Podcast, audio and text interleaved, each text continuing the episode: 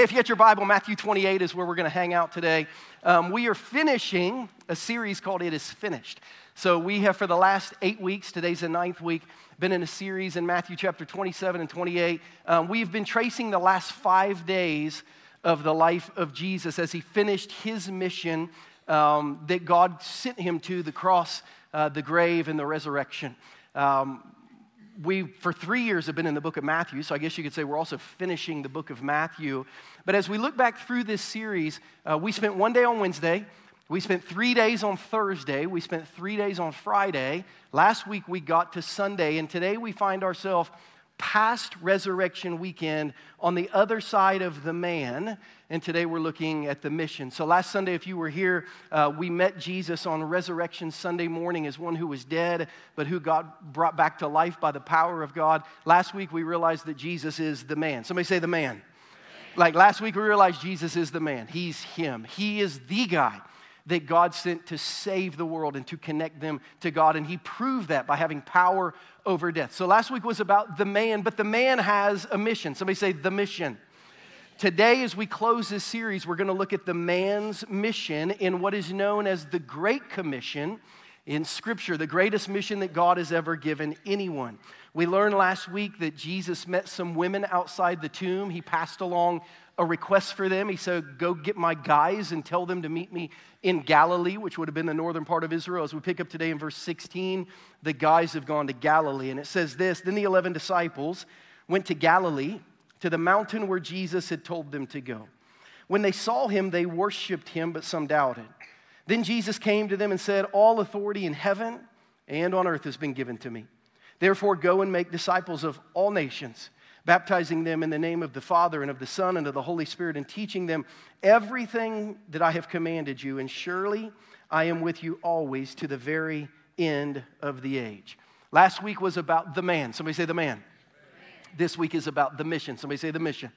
I want you to remember those two things. We're going to start today with what I call the method of the mission. The man came and he gave a mission to his people, but I want to talk to you about the method of the mission because it is the grand finale of this book of Matthew that we've been studying for the last three years. So, for those of you who've tracked with us in the series or have a little bit of biblical education, uh, Matthew was a guy who actually was called by a different name. He was a Jewish disciple of Jesus who was known when Jesus met him by the, uh, by the name of Levi. Uh, Levi would have been a Jewish name given to him by his parents. It probably meant he was from the tribe of Levi. Uh, the Levi tribe or the Levitical tribe was literally given to Israel to serve in God's temple so they could serve the people of God on behalf of God and connect them to God. And Levi apparently said, I don't want to do that. So he changed his name and he changed his calling. He gave himself a Gentile named Matthew. He said, I don't want to serve God. I want to serve Caesar. I don't want to serve Israel. I want to serve Rome. I don't want to collect sacrifices to connect people to the good graces of God. I want to collect taxes to collect, connect people to the good graces of Caesar. And he became a tax collector who ran from his spiritual calling and heritage until he met Jesus. And then he met Jesus, and everything changed. He becomes a follower of Jesus, and it appears he became one of the first followers of Jesus to decide to write a book about the life and ministry of Jesus so that the people in his life would know who Jesus claimed to be and who he believed Jesus was. So he writes this letter that has 28 chapters in our Bible, 1,073 verses in this book. 10% of these verses, about 100 of them, come directly from the Old Testament or what we would call the Hebrew Bible or what our Jewish friends might call the Tanakh. Basically, a history of uh, a, a set of ancient writings that were produced from people who said they were speaking on behalf of God to connect the world to God, who said God is going to send someone who will save you from your brokenness, who will save you from your disconnection, and will heal you and bring you to God. So the Jewish people had been looking forward to this guy, and over 53 times Matthew quotes direct verses from the Old Testament. Over 100, he alludes very clearly to verses in the Old Testament to say he's him. The ancient writings that said there was a creator God that created the heavens and the earth and humanity, and then they drifted from him, has been promising he's going to pull everyone back together through the life of this Savior, this Messiah. Matthew writes his entire book to say it's Jesus, it's him. And the grand finale of his book, the last five of 1,073 verses, which Matthew, at his point in time in life probably thinks is the final word ever on the life and ministry of Jesus, says, Here, now that you've met the man, here's the most important thing you need to know as you move forward in life. And he gives us his mission. I want to talk a little bit about the people and the plan that God gave his people for God's mission. And then I want to talk about how, as a church, we plan to try to move forward into that as we head into next year. Let's start with the people, Jesus' 11 disciples. We meet them in Galilee in Matthew 28 16. It's interesting, Matthew says they went where Jesus had told them to go. I think if we were to look at the life of these 11 men, we would say that two words describe the spiritual posture of the 11 disciples for three years, but specifically on this day, that they were faithful and they were obedient. They did what Jesus told them to do, not exactly knowing how that was going to turn out. They trusted the man.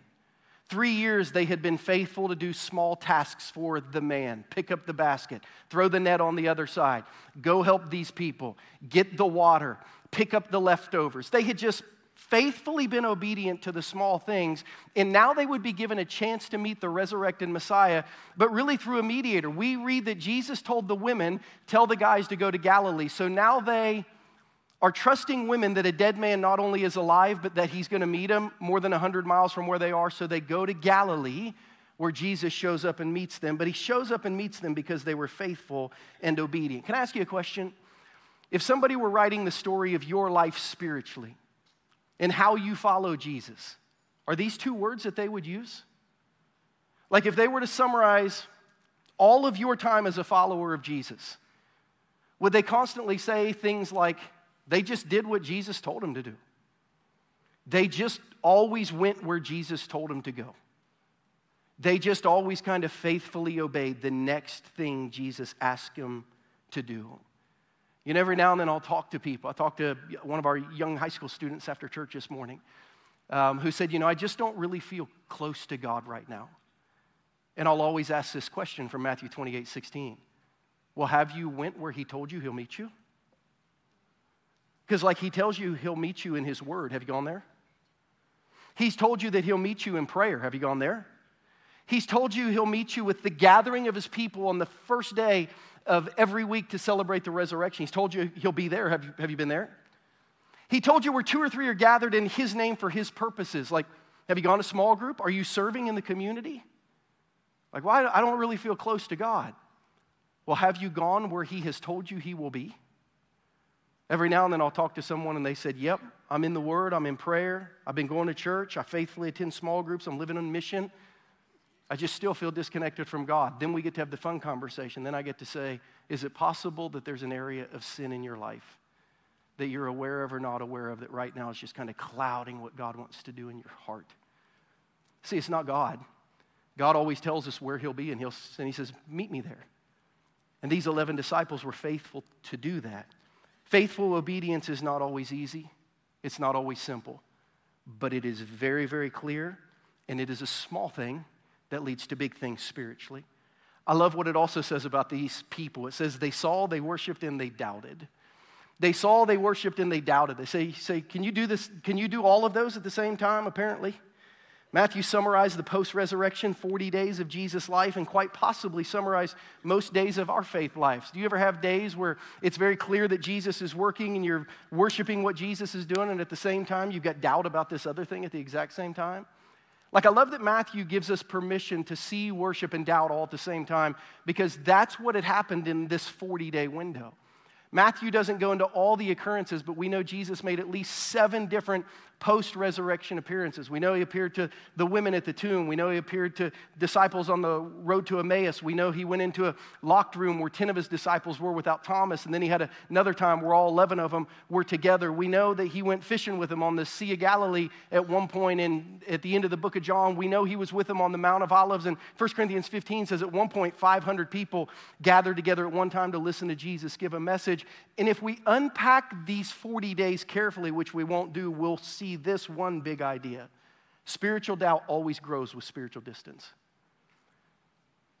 The further people were from God, the more time they had spent not being in face to face connection with Jesus or his people, the further people were distanced from God and the work of God, the more their doubt grew.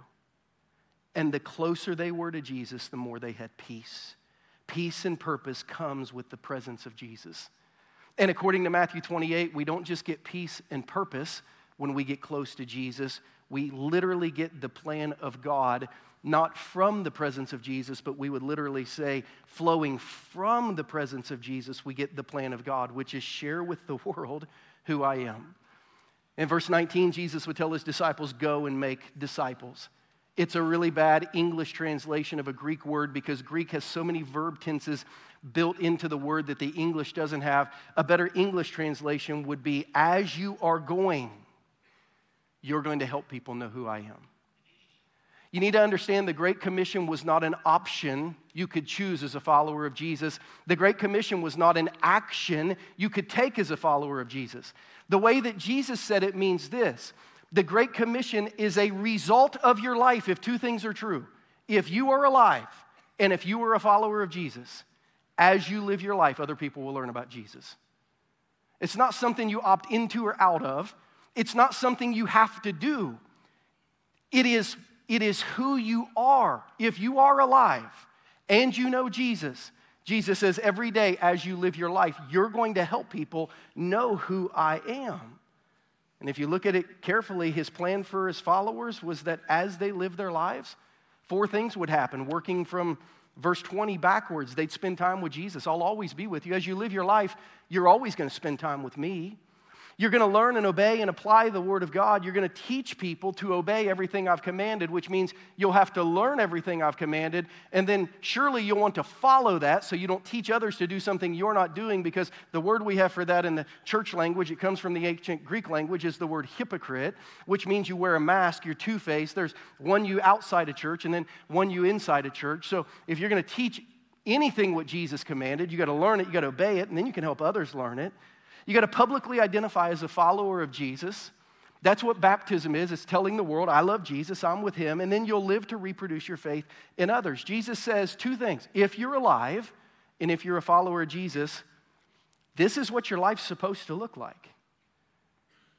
Now, as we look at our lives at Journey, as we look at our lives as a congregation, as we look at our call in this community, you need to know we've got kind of a two phase plan, short term and long term, to try to do this in your life and in and through our church. The first would be this one of the short term plan, two weeks from today, we're going to ask you, if you've not been baptized yet, to be baptized. We've got what we call our baptism and cookout service. Dozens and dozens of Christians are already signed up to do this because they haven't, since they've become a Christian, been able to tell the world, I want the world to know that I follow Jesus. Can I help you understand something? This is not optional for Christians. And the reason we're teaching this is like guys like Pastor Ryan and I, we don't get the option of saying you can be a Christian who has been baptized or who hasn't been baptized. It's really up to you. It's not one of the options you get. It's one of the realities that if you're a follower of Jesus, you'll be baptized because it's how you begin to tell the world that you love and follow Jesus.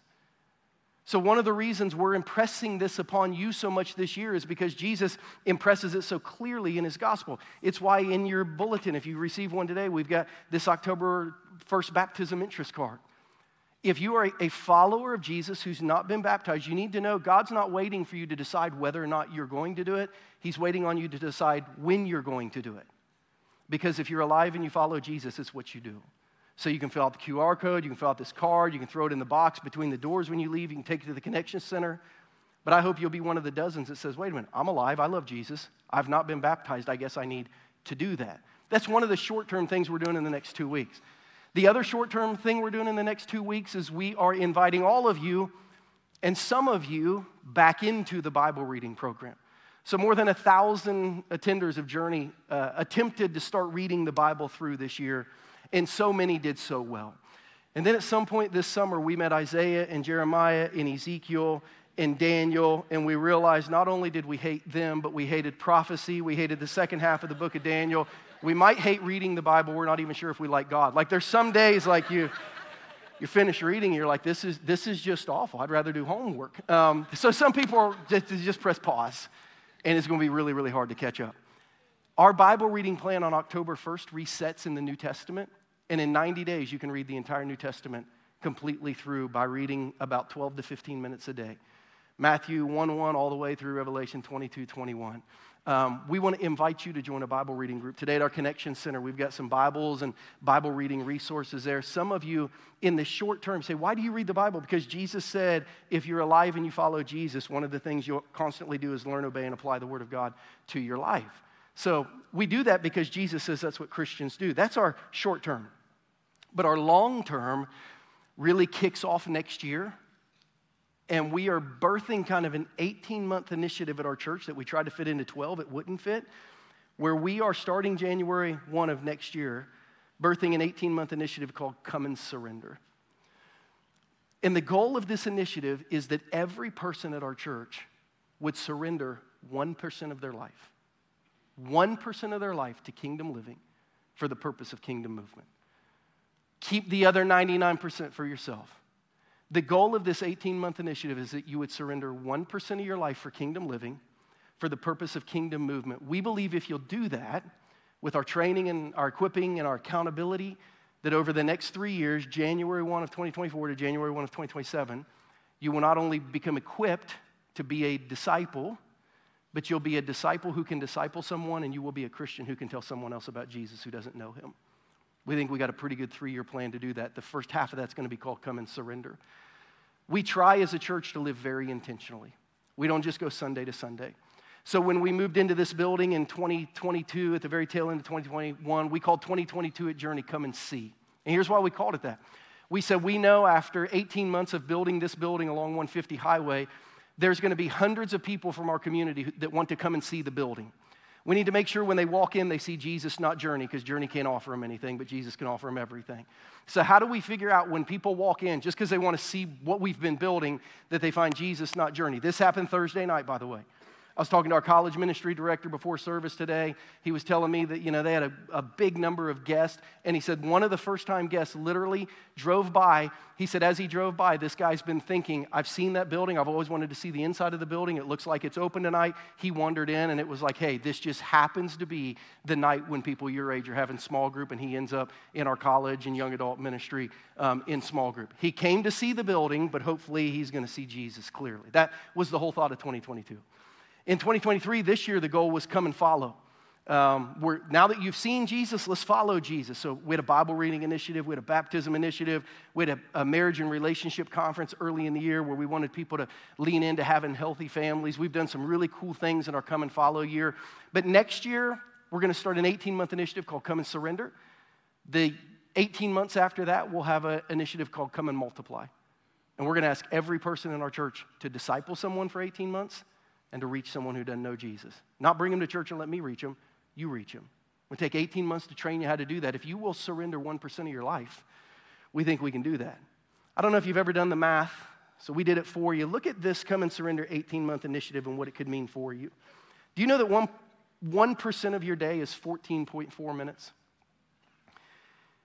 Do you know if you read your Bible 12 to 15 minutes a day, that you will read your Bible through in an entire year, completely cover to cover. Which means for those of you who tried and failed this year, you probably could honestly say, in 2023, I did not have 1% of my day to commit to Bible reading. Because if I, do, if I did, you made it all the way through. 1%. Do you know that 1% of your week is one hour and 40 minutes? 1% of your month is seven hours and 10 minutes. 1% of your year is three and a half days. According to all the census data, for the average person living in our community, 1% of your income would be $750 to $1,500. The average Lee Summit median income, it appears, sits around $75,000, but the vast, the highest number of households live between 100,000 and 150,000. These are just numbers we're throwing out. This appears to be 1% of impact in your life. Now you say, how could this amount of time help us with the method of Jesus' mission? Well, look specifically what could happen if you surrender 1% of your life for Jesus initiatives. 1% more of your day, 14.4 minutes to your personal time with Jesus. If you're not doing this, we're going to ask you to start. If you are doing this, we're going to ask you to add 14.4 more. For those who read the Bible this year, we're going to have a dozen of our favorite daily devotionals that take less than 90 seconds to read on the table by the end of the year so that you can go through those. For those of you who read your Bible and a devotional, we're creating a, a scripture memory pack with 52 verses that you can spend time getting ready to memorize. For those of you who are reading your Bible and already reading a devotional and memorizing scripture, we're going to give you our dozen favorite Christian biographies of heroes of the past that you can spend 14.4 minutes a day. We're going to ask you to give 1% more of your day. 1% more of your week to spiritual community? What if you would spend an hour and a half, an hour and 40 minutes every week with spiritual community talking about spiritual things? 1% more of your month would be seven hours and 10 minutes to attend and serve God's church. We're going to birth an initiative in January called 36 and 24. Here's that initiative. For some of you, it's going to be like, that's all. We're going to challenge every family in our church to attempt to attend 36 Sundays in person in 2024. Here's why. Between January 1 and June 30 of this year, we had more than 1,100 different children between birth and 11 years old who visited our church. 75% of them came only one time a month. You need to know, mom and dads, that is not enough time for us to disciple your kids well. If you give us an hour a month and you give the school system and the internet and social media tens and tens and hundreds of hours, we cannot compete with them. So, we're going to ask some people to get more committed in 2024 than they have been. We're going to ask you to give 1% more of your year to serving our community or maybe going on a global impact trip, going on a mission trip. And this last one, 1% more of your income, we're going to ask you to begin to grow towards tithing. The word tithe means 10%. There's this biblical principle that one of the ways we show gratitude and stewardship to God is we give the first 10% to his church for the ministry that they're doing. So, for those of you who might be at 1% or 2% or 3%, we're going to ask you to add a percent. If you're already tithing, listen to this. We're going to ask you to give 1% next year, not to the church, but to your bank account, so that when there is a need that comes up in your specific spiritual community, you can withdraw it and meet it immediately.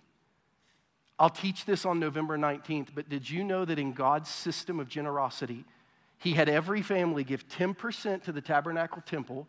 But then every year they would also put 3.5% in kind of a village allotment so that if anyone in the village had need, they could take and provide for people. I want you to think about this right now. If everyone in this room took 3.5% of their income next year and collectively put it in an account for the people in this room, you think we'd be able to meet most of the needs that came up? We're talking about this in one of our staff meetings this week, and one of our interns, Hudson, who was leading worship, he's like, "Man, that guy God is great at his job. Like, like he, like, like he has the most amazing ideas. Like he does. He does have the most amazing ideas. So one percent growing towards three and a half percent, so that your family and your friends and your spiritual community and your neighbors can all be taken care of. As you look at this list, which one of these haven't you surrendered regularly in 2023 that you can commit to Jesus to in 2024? Just one percent. 1% to living with Jesus, living in the Word, living on mission, spending time with other believers. If you look at it closely and you know about the Great Commission, you, just, you would say, Christian, it sounds like you're asking us to spend 1% of our time prioritizing the Great Commission. You got it. That's what I'm asking you to do. To spend 1% of your life prioritizing the Great Commissioning. One of the things that I'm excited about this, uh, this fall, we're going to release a website called 1% More. And we're going to have ideas for how to have to spend 1% more time making your marriage better. 1% more time in your parenting to disciple your kids. 1% more time to physically maybe do better with your health. We're also going to have a big list of 1% less. Because for some of you to add 1%, you need to delete 1%. So we're going to say for you to rearrange some things in your life, like you might have to do 1% less of this. By the way, every guy in the room over the age of 20, video games would be a good place to start. 1% less of video games would help you do anything and everything better in life. Can I get an amen? That is true. Um, so, the method of the mission spend time with Jesus, 1% would change everything. Number two, though, I want you to see the multiplication of the mission because if you're like me, you have to be asking the question can 1% really make a big difference? Come on. It seems like a very light ask, it is a small ask of your time but it will have a huge impact in your life. Literally, there is a secret sauce to the Great Commission, and his name is Jesus. Look at the last half of verse 20. Jesus says, If you will give me that 10%, surely I will be with you always to the very end of the age. What's interesting is in John chapter 16, Jesus says, The way that I will be with you is by being in you through the Holy Spirit. Which basically means this. Let me summarize the thought of the Great Commission when we overlay the teaching of John chapter 16. Jesus' plan for Jesus' people is to be Jesus with skin on every day. Jesus said, I'll always be with you, but by being with you, he means I'm going to be in you. So, literally, if you're alive and you're a Jesus follower, every day you are Jesus with skin on. He lives in you in this natural, you are Jesus with skin on every day. Now, how's your costume? You know, Halloween's coming up. I know some people are not into that, so this is not me saying go celebrate Halloween, but if you do, give good candy. But as you think of Halloween, you know, every year at Halloween, they'll, there'll be kids who come to our door with the same costume, but different levels of the costume. You know what I'm saying? Like there'll be kids come to our door who you can tell their mom and dad forgot it was Halloween, forgot to get them a costume, and they colored on a white t-shirt and they took some cotton balls and glue from like the basement and they like made them a costume and they're like, go get your candy. They took their mascara and painted a cat face on and they're like, okay, go like go get your candy, right?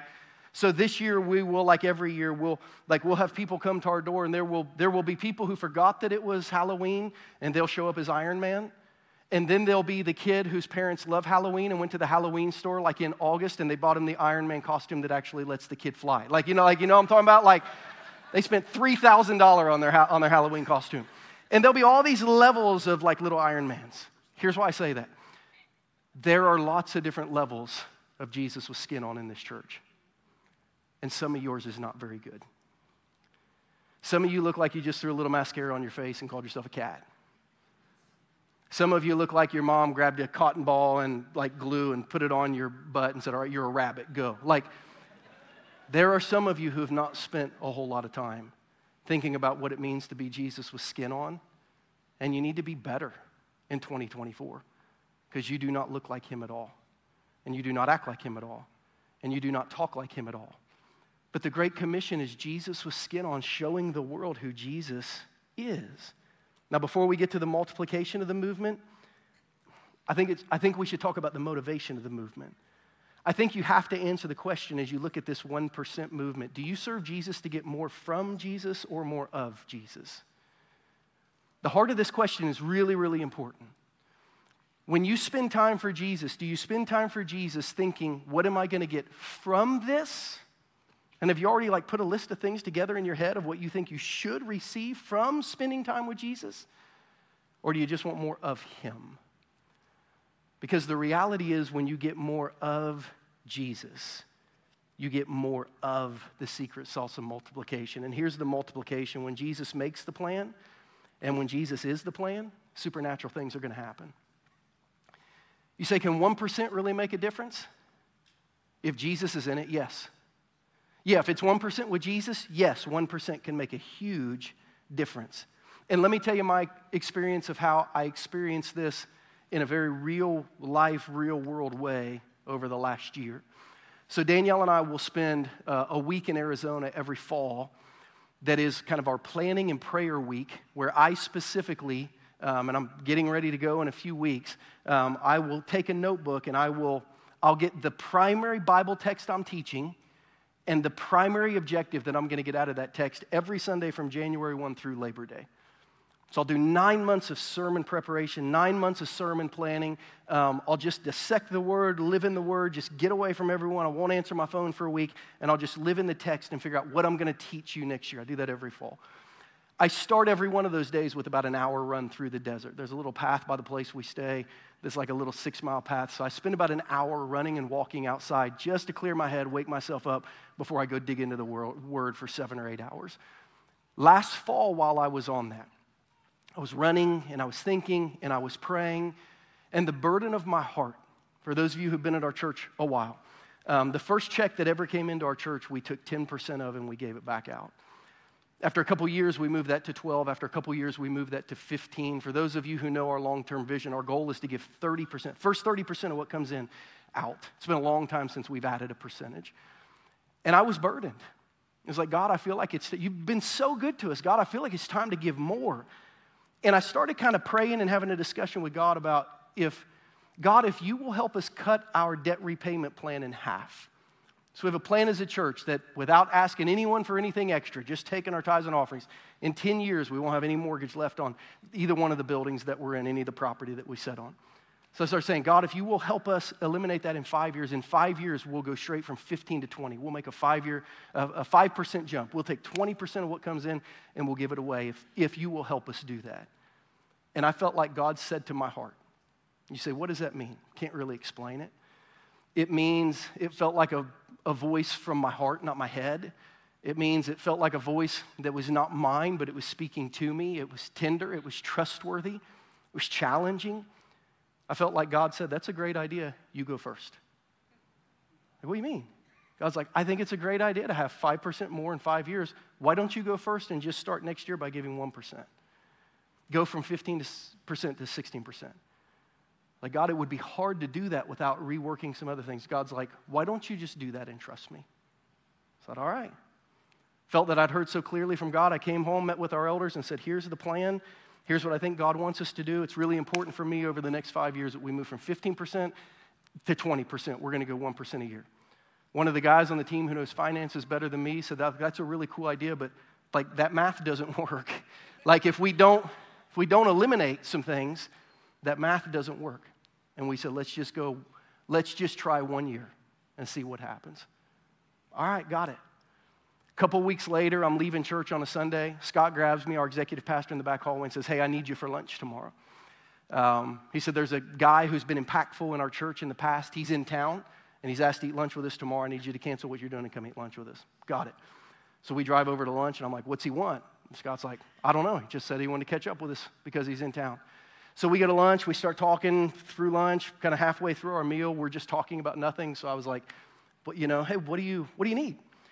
And he starts by saying, um, I need you to know I'm not going to come to your church anymore. He has a smile on his face, so I know there's something to this. But I'm like, okay, why are you not going to come to our church anymore?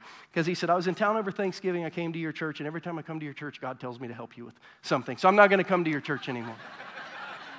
All right, good to, good to know. Um, and I said, What did God tell you to help us with? He said, God told me to give you a half million dollars next year. And he said, What do you need it for? And I asked Scott, Anything in our budget you can think of? And Scott's like, like, this is so unexpected. I don't think I could answer that question today. And he said, What about you, Pastor Christian? Anything you need a half a million dollars for? And I said, If you would have asked me that question three weeks ago, I would not have had an answer. But I told him my story of running in the desert. And I said, Here's what we're going to do. Do you think maybe God wants you to give that money to help us start paying off our mortgage early? And he said, I don't really want to do that. Um, that's not how I want to use that money. He said, but I'll pray about it. He said, maybe if you could match it and raise another half million, I'd be willing to do that. But I don't think I want to do that. All right. So we ride home. Scott's like, what do you think? And I'm like, I don't want to ask anybody for money. I don't feel like it's time yet. Let's just pray and wait and see what God does. Couple weeks later, it's January 1st. Uh, this year, Sunday was January 1. Christian Grassi, our church planning resident, was preaching. Uh, I was at home with Danielle and the kids, and Scott texts me after church and says, Happy New Year. Um, service was awesome. A family gave a year end gift today of a half a million dollars anonymously. They don't want you to know who it is. Um, they wouldn't even put it in the offering. Um, they handed it me directly because they're afraid if people know what they give, they'll treat them differently. So I can't tell you who it is, but just, just wanted you to know. And I texted him back, what, what is it for? And he said, they said we could use it on whatever we need. So I texted him back and I said, would you ask them specifically if we could use it to reduce, reduce our mortgage and tell them we're trying to figure out how to give away more faster. He calls them, they're like, whatever you need it for. So I call the first guy and say, hey, here's what happened. Could that be the match? He said, I only have one question. Was the check exactly for a half a million dollars? It's like, I have no idea. Texted Scott. Scott, was the check for exactly a half a million dollars? Scott's like, yes, it was for exactly a half million dollars. Called him back. Yes, it was exactly a half million dollars. And he said, seems like a God thing to me go ahead and pay off a million dollars of your debt. 12 months. Yes, yes, that's, that's what I was thinking and feeling that day. It was a happy new year. 12 months before we committed to give 1%, Jesus said, I'm so far ahead of you. I'm so far ahead of you. Listen, if you've never heard this, please take it to heart today. Jesus always desires more for you than from you. He'll never ask you to do anything that will take more than He will give. His promise in Matthew 28 is, I'm with you. But I believe his question in 2024 is, Will you be with me? I'm with you. Are you with me? Some of you have been waiting all year long on God to do something big for you. Listen, He's been waiting all year long for you to do something small for Him. He's like, I'm with you. Are you with me? You know where to find me. He's like Deion Sanders. I ain't hard to find. Like Jesus, where is he? I ain't hard to find shirt. meet me in Galilee. Meet me in the Word. Meet me in prayer. Meet me in small group. Meet me in serving. Meet me on a mission trip. I ain't hard to find. So I need God to do something small for me. God needs you to do something small for Him. We be faithful. The bottom line is we go back to the beginning of this message. We be faithful. The disciples were faithful, they were obedient. Is this faithfulness unlocks fruitfulness? I believe it with all my heart. You just do what Jesus has asked you to do and you trust. This series on the life of Jesus is finished. But our next series on the mission of Jesus is just starting. Next week, we'll dig into the book of Philippians for eight weeks, and we'll hear a guy writing from prison saying, God has more for me than he's asked from me. And I'm sitting in prison, but let me tell you, all the things going great because I surrendered everything in my life to Jesus. It's going to be a really great eight weeks, but only for those of you willing to come and surrender. As we close today, we'll have three questions scrolling on the screen like we always do. One, asking you to pray to surrender 1%.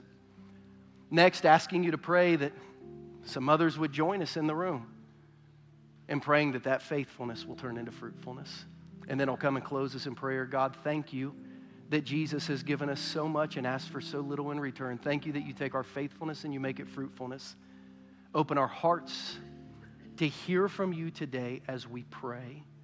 And God, allow the Holy Spirit to plant seeds in us that grow into tremendous, faithfully, and highly impactful, fruitful things in our future. In Jesus' name, amen.